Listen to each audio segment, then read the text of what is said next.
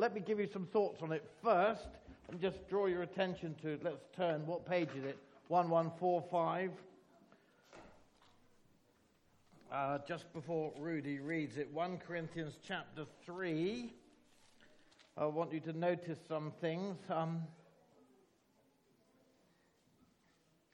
Right, if you look at the paragraphs, you've got the first paragraph, which is about us not being infants. The next paragraph, verses 5 to 9, is that we are God's field. All right? God the Father's field. The next paragraph, verses 10 to 15, is that we're the building upon which the foundation, verse 11, the only foundation is Jesus Christ. So the field of God, the foundation of Jesus Christ, and then the next paragraph, 16 and 17, the temple which God's Spirit lives in us. So here we've got the Father, the Son, and the Holy Spirit making the church the church. Thank you, Rudy.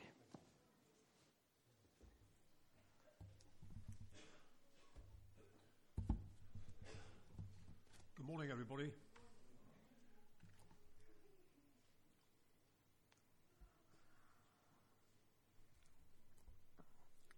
Chapter 3 is headed up on divisions in the church. Brothers, I could not address you as spiritual, but as worldly, mere infants in Christ. I gave you milk, not solid food, for you were not yet ready for it. Indeed, you are still not ready. You are still worldly. For since there is jealousy and quarreling among you, are you not worldly? Are you not acting like mere men? For when one says, I follow Paul, and another, I follow Apollos, are you not mere men? What, after all, is Apollos, and what is Paul? Only servants through whom you came to believe, as the Lord has assigned to each his task. I planted the seed, Apollos watered it, but God made it grow. So neither he who plants nor he who waters is anything, but only God, who makes things grow. The man who plants and the man who waters have one purpose, and each will be rewarded according to his own labour. For we are God's fellow workers. You are God's field, God's building. By the grace God has given me, I laid a foundation as an expert builder, and someone else is building on it. But each one should be careful how he builds, for no one can lay any foundation other than the one already laid, which is Jesus Christ. If any man builds on this foundation using gold, silver, costly stones, wood, hay or straw, his work will be shown for what it is, because the day will bring it to light. It will be revealed with fire, and the fire will test the quality of each man's work. If what he has built survives, he will receive his reward. If it is burned up, he will suffer loss. He himself will be saved, but only as one escaping through the flames. Don't you know that you yourselves are God's temple, and that God's Spirit lives in you? If anyone destroys God's temple, God will destroy him, for God's temple is sacred, and you are that temple. This is the word of God. Are you happy to pray now, Nicky? Yeah.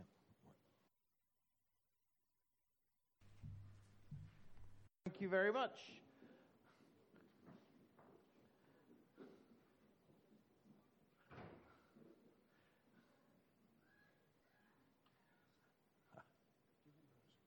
Mine, thank you. Yes. Yeah, thank you very much. Thank you. We're going to sing Great is Thy Faithfulness.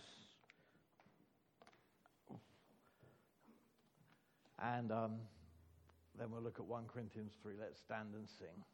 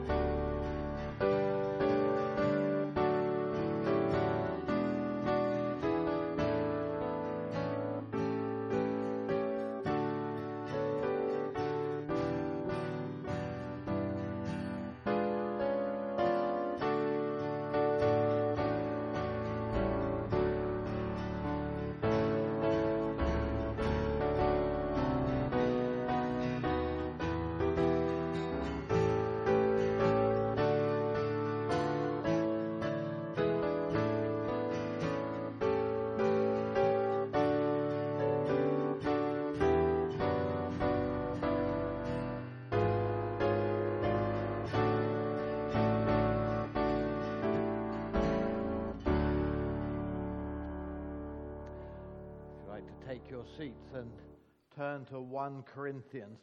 When I was thinking about what I should preach on this morning, the next section of 1 Peter, in 1 Peter 2, I was thinking, well, maybe I should preach the whole book of 1 Corinthians. Now, that'd be interesting. It's very important you understand the structure of a book. If you read 1 Corinthians chapter, well, after the introduction, the rest of chapter 1, chapter 2, chapter 3, and into chapter 4, it's all about the cross. Paul says he wants to know nothing amongst you except Jesus Christ and him crucified. He preaches the message of the cross, foolishness to those who don't believe, but to us the wisdom of God. So that's the beginning. And if you go to the end, you've got a really long chapter, chapter 15, which is all about the resurrection.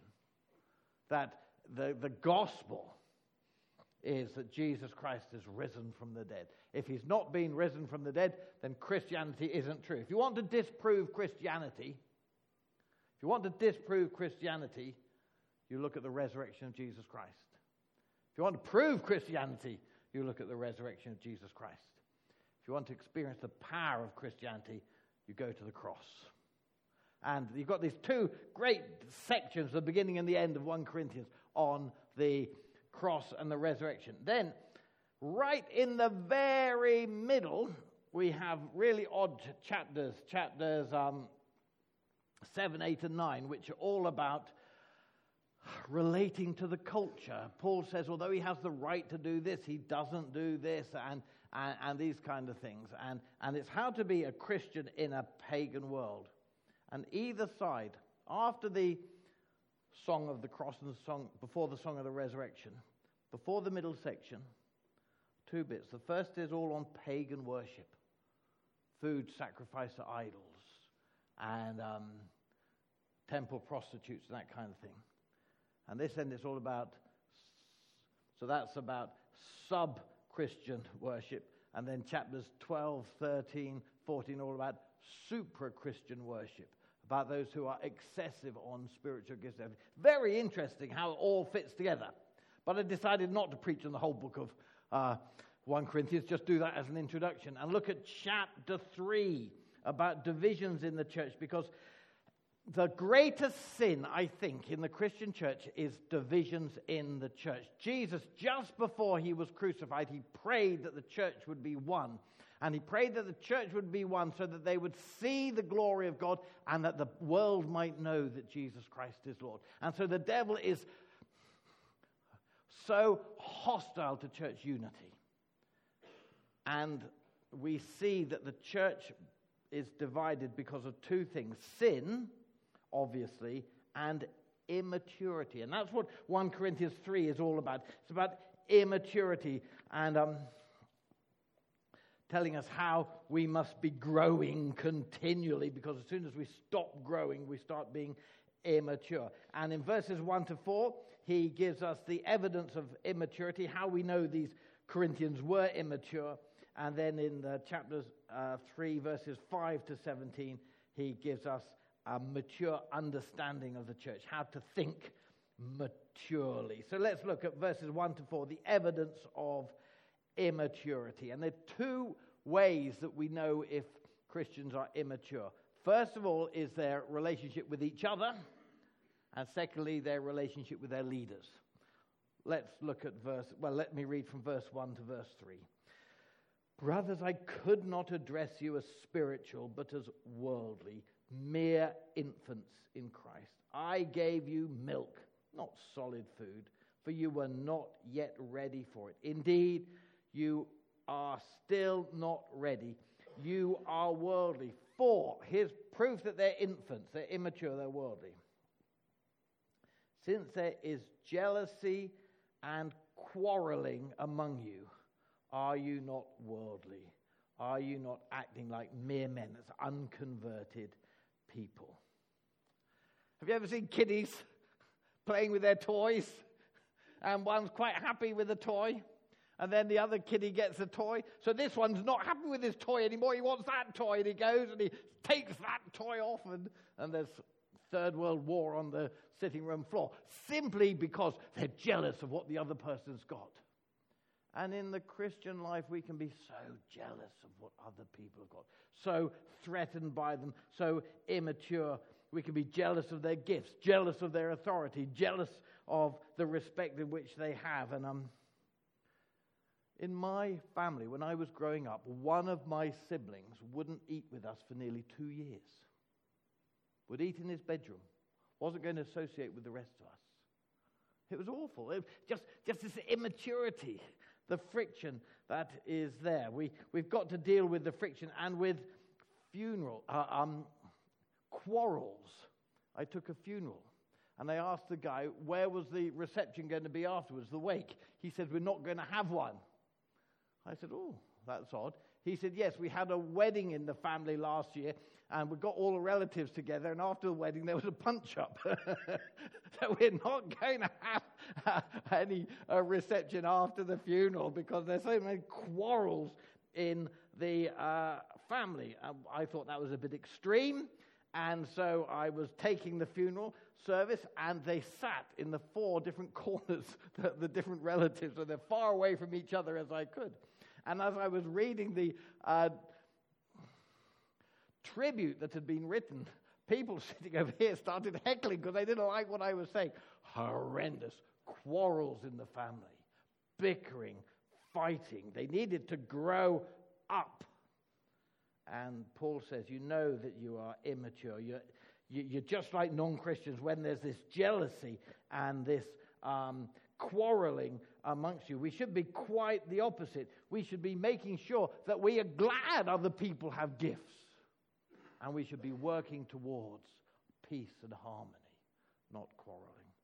So we know we're immature because of our relationship with each other and with our leaders, verse 4. 4, another one. One says, I follow Paul. And another, I follow Apollos. Are you not mere men? Paul uses himself and he uses Apollos' name because he doesn't want to actually name the people. He uses them as code names. Everybody knows who the tensions are in the church, but he uses people's names. He's saying how stupid it is just to follow people. And yet, how many people have an evangelical pope? You know, maybe Billy Graham, maybe Lloyd Jones, maybe Calvin, maybe Wesley. And they agree with everything they said. And so they're totally against those who aren't exactly like these people. And our immaturity is because we're going to follow this man, and so we reject that man. And that is just causing division, causing splits. When we set up our leaders as instead of following Christ, we're following men. And we've got to learn from everybody who God raises up. Not everyone has all the gifts. We've got to benefit from everybody's gifts, every gift that God gives us. We need to grow then. How do we grow? And this is what we see in verses 5 to 17. The mature understanding of the church. And here, it's as if the Apostle Paul gives us a pair of glasses. So when we look at the church, what we see are not either leaders we like or leaders we don't like. Leaders we're going to follow even if they are preaching heresy, and leaders we're going to reject whatever because we just don't like them, and people we're going to be falling out with and forming our own little cliques. None of that. Put your glasses on and see the church as Jesus Christ sees it. First of all, you are God's field. Look at verses 5 to 9. It's important to recognize that the field is the church, because in some of the parables of Jesus, the field is the world, and you get muddled up. The field is the church. Verse 5, what after all is Apollos, and what is Paul? Only servants through whom you came to believe, as the Lord has assigned to each his task. I planted the seed, Apollos watered it, but God made it grow. So neither he who plants nor he who waters is anything, but only God who makes things grow. The man who plants and the man who waters have one purpose, and each will be rewarded according to his own labor. For we are God's fellow workers, and you are God's field, God's building. You are God's field. I don't know if you like gardening. How many people are good at gardening? Can see some who are good at gardening. Look in the mirror, see some who are bad in gardening. Caroline's good at gardening. Where's Caroline? I can't see you anyhow. I see you right in the middle. There you are. Caroline watches Monty Don on the telly. And then she goes to the shop and buys the right plants. And then she comes and she digs a hole and she puts some bone marrow or something in it. And then she puts the plant in. And then she puts the soil around it. And then she presses it in just the right distance. And then she says to me, go and get the watering can. And I go and get the watering can and I do the watering. And so together we make a great job doing the gardening. Well, Paul says he planted. He was the missionary. He went as a pioneer evangelist, and he did evangelism, and he baptized these new converts. And then the apostle, then Apollos came along, and he did the watering. He discipled them. He gave them pastoral care. He helped them work through their baggage and got the church organized and trained the leaders and everything. We need both, don't we? We need those who are pioneer missionaries, and we need those who are going to be pastors. And Paul says that he was the one who planted, and Apollos was the one who did the watering. But, look at verse 7. Without God, nothing. So neither he who plants nor he who waters is anything, but only God who makes things grow. These people without God are nothing. And look at verse 8. They're answerable to God. Verse 8. The man who plants and the man who waters have one person, and each will be rewarded according to his own labor. For we are God's fellow workers. When he says we're God's fellow workers, it doesn't mean that God and him work hand in hand. He's saying that Paul and Apollos are under God, fellow workers for God. They're God's fellow workers, answerable to God. And our responsibility is to grow fruitful. As a church, we're a field, and we need some people to plant us, some people to water us, but we need God to enable us to grow, so that we be fruitful. That's what we've got to be. Secondly, we're not a field, we're a building. This is the next paragraph.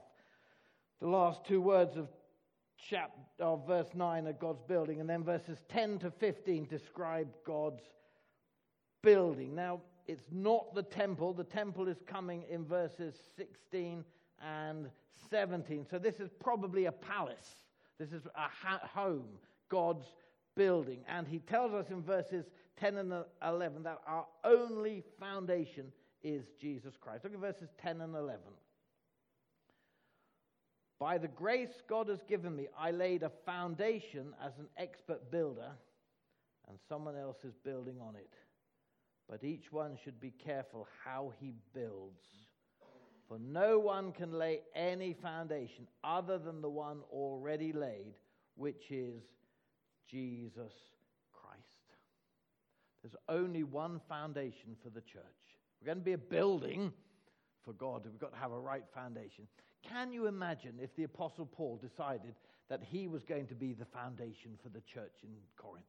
He was going to be the foundation. Now you're going to build on the Apostle Paul. You're going to have St. Paul's Cathedral, the Church of St. Paul in Corinth. I mean, how worthless would that be? Could the Apostle Paul save them? Had the Apostle Paul shed his blood for them? Had the Apostle Paul risen from the dead for them? Had the Apostle Paul defeated Satan for them? Could the Apostle Paul give them salvation? Could the Apostle Paul make them right with God? No, not at all. It would be pathetic, wouldn't it? What about the church of the Archangel Michael?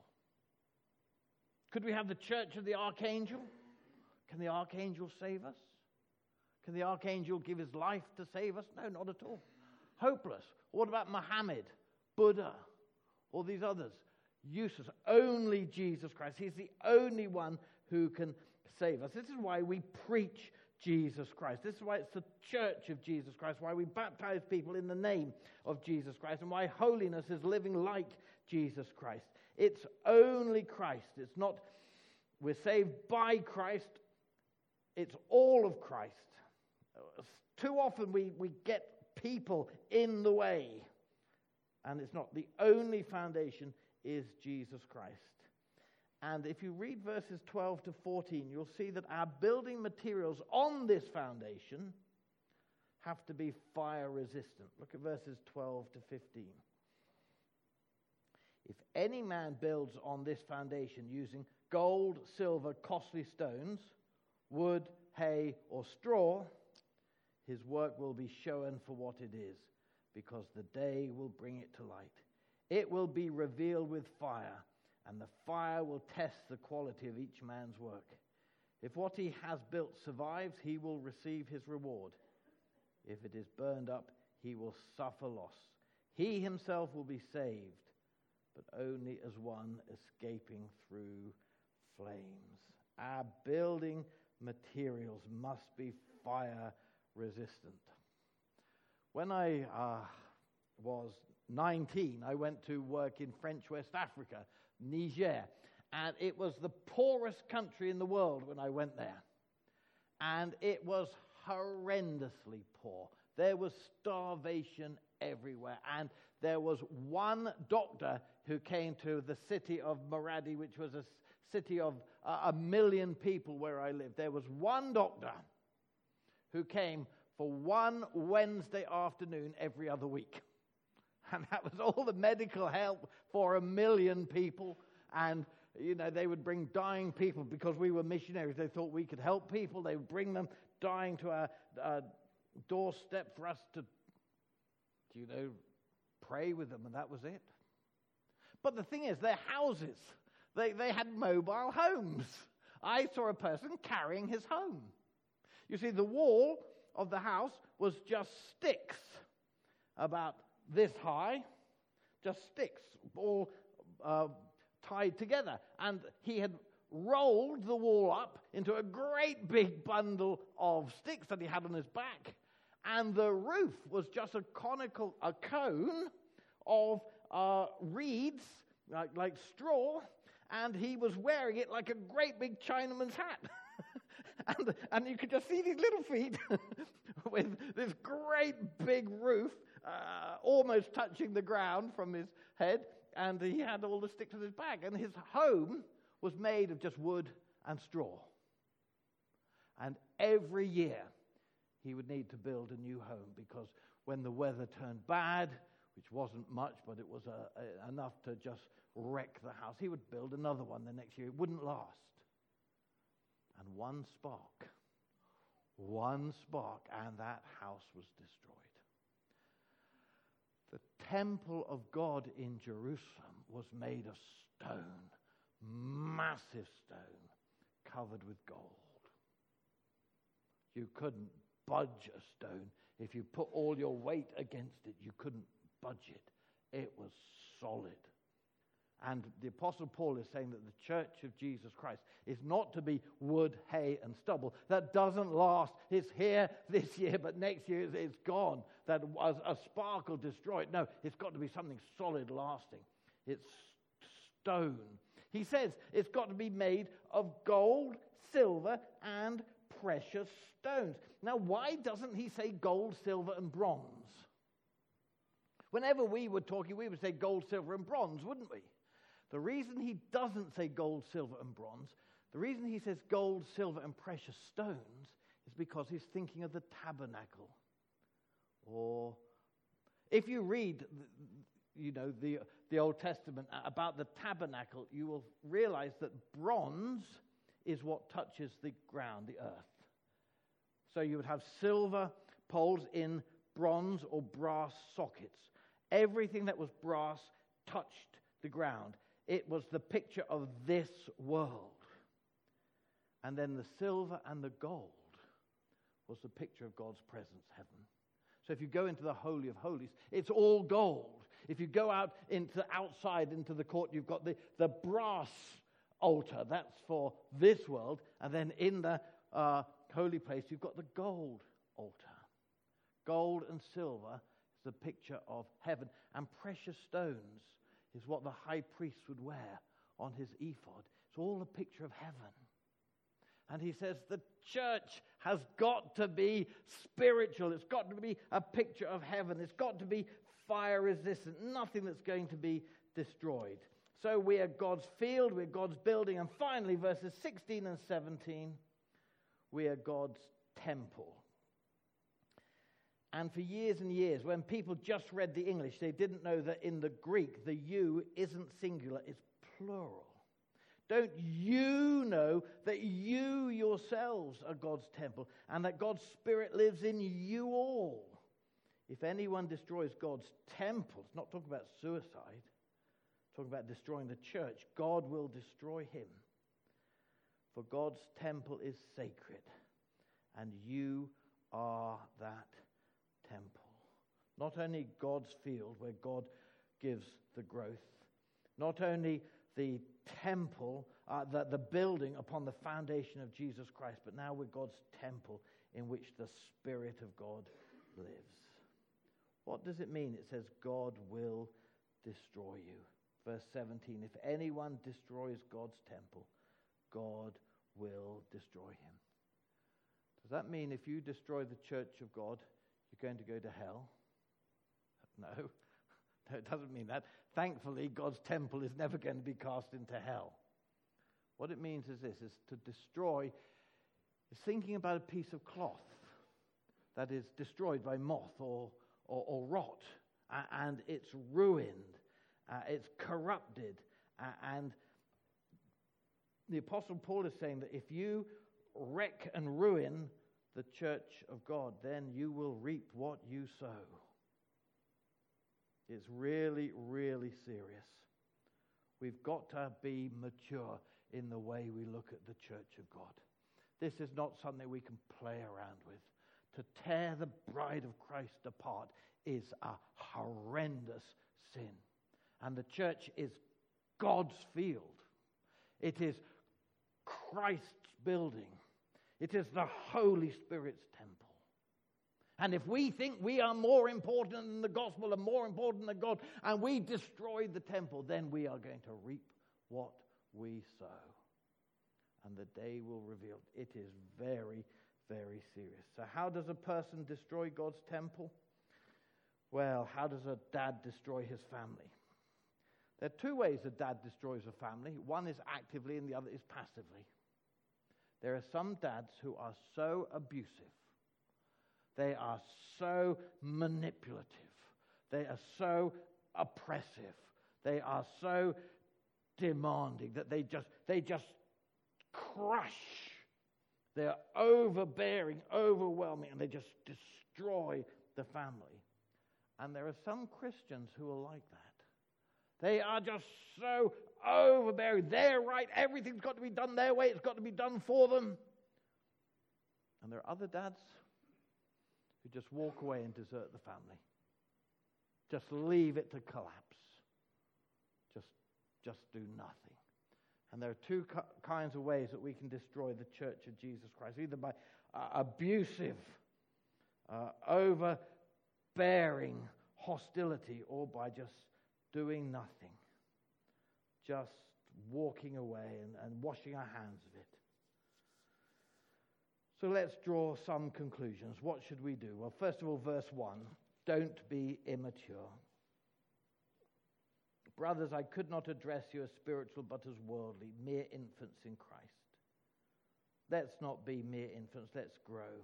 Secondly, verse 6, let's use our gifts. Verse 6, I planted the seed, Apollos watered it, but God made it grow. Don't just sit there and say, well, let's wait for God to work. We've got our different gifts, our different responsibilities. Let's make sure we're using our gifts. Verse 10, let's make sure we're wise. By the grace God has given me, I laid a foundation as an expert builder. And someone else is building on it, but each one should be careful how he builds. Let's make sure we're not only using our gifts, but we're using our gifts wisely.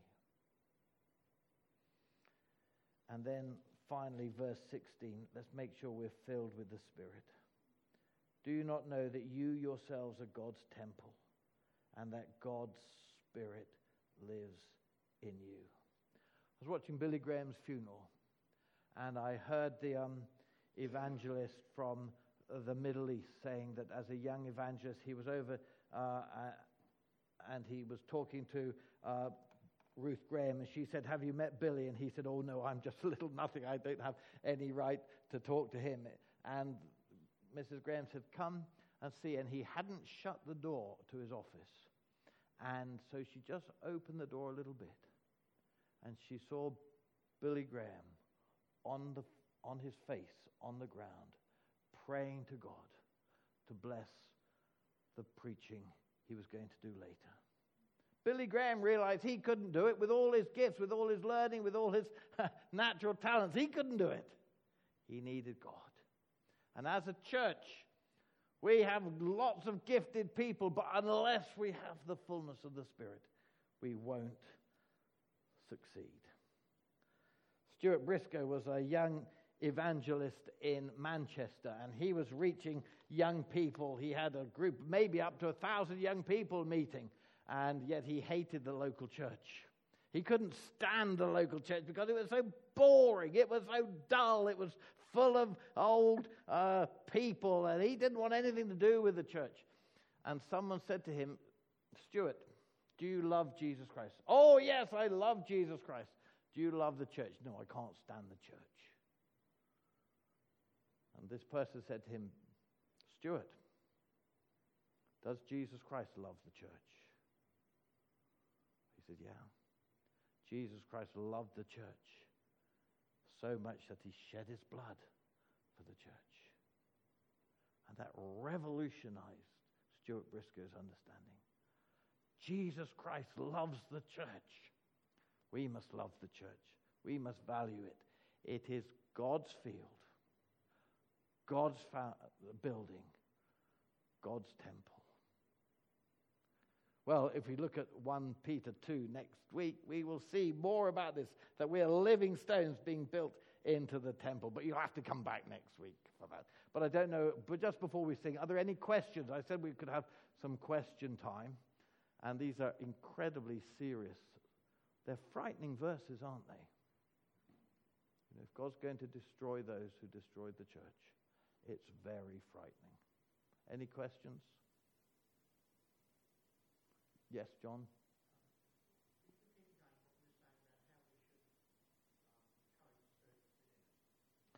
Say that a bit louder.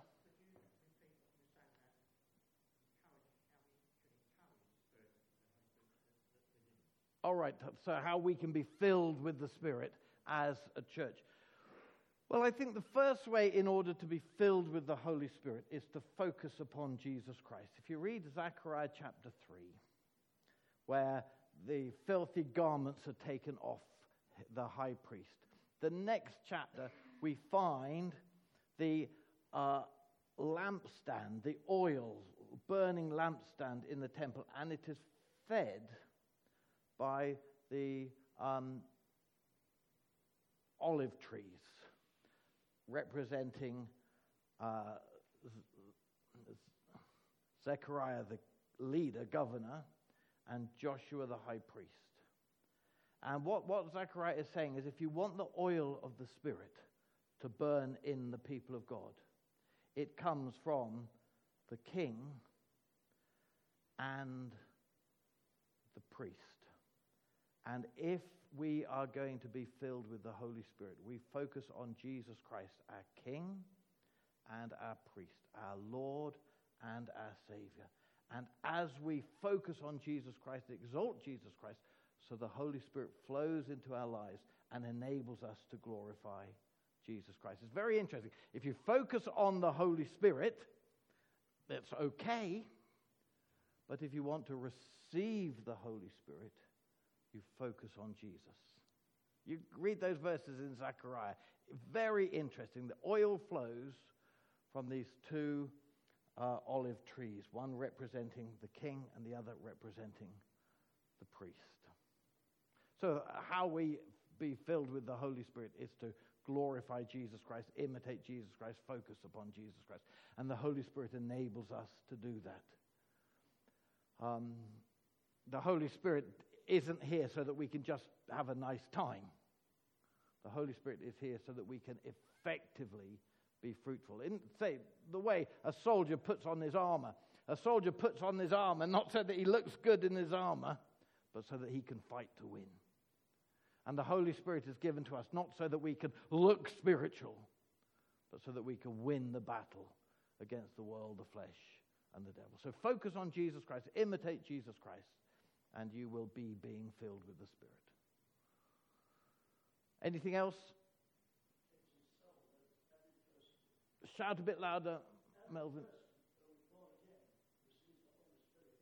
Yes, that's right. You look to Jesus Christ and you receive the Holy Spirit. Yeah, that's right. You don't look to the Spirit to receive the Spirit. You look to Jesus Christ. Believe on the Lord Jesus Christ, you receive the Holy Spirit. Yeah. Let's sing. My hope is built on nothing less than Jesus' blood and righteousness.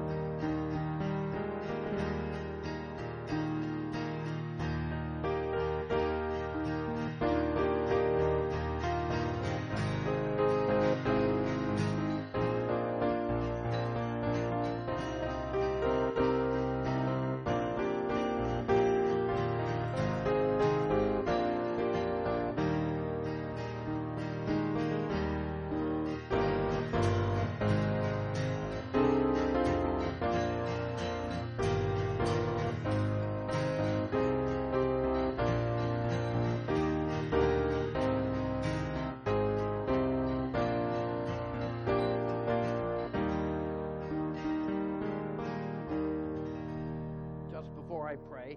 You know, in Ephesians 5, it says, be filled with the Spirit, singing songs, psalms, hymns, etc. In Colossians, what does it say? It says, let the word of God dwell in you richly, the word of Christ dwell in you richly, as you speak to one another in psalms, hymns, and spiritual songs. Being filled with the Spirit, word of Christ dwelling in you richly. Word and Spirit go together. Let's never separate them. Let's pray.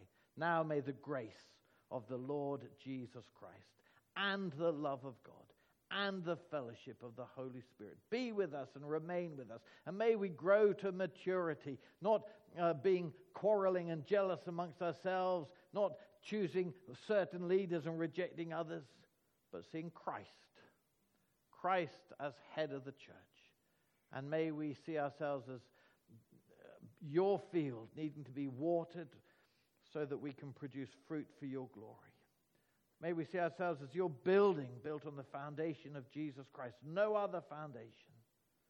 And may we see ourselves as your temple, indwelt by your Spirit, to produce spiritual fruit for your glory and honor. Amen.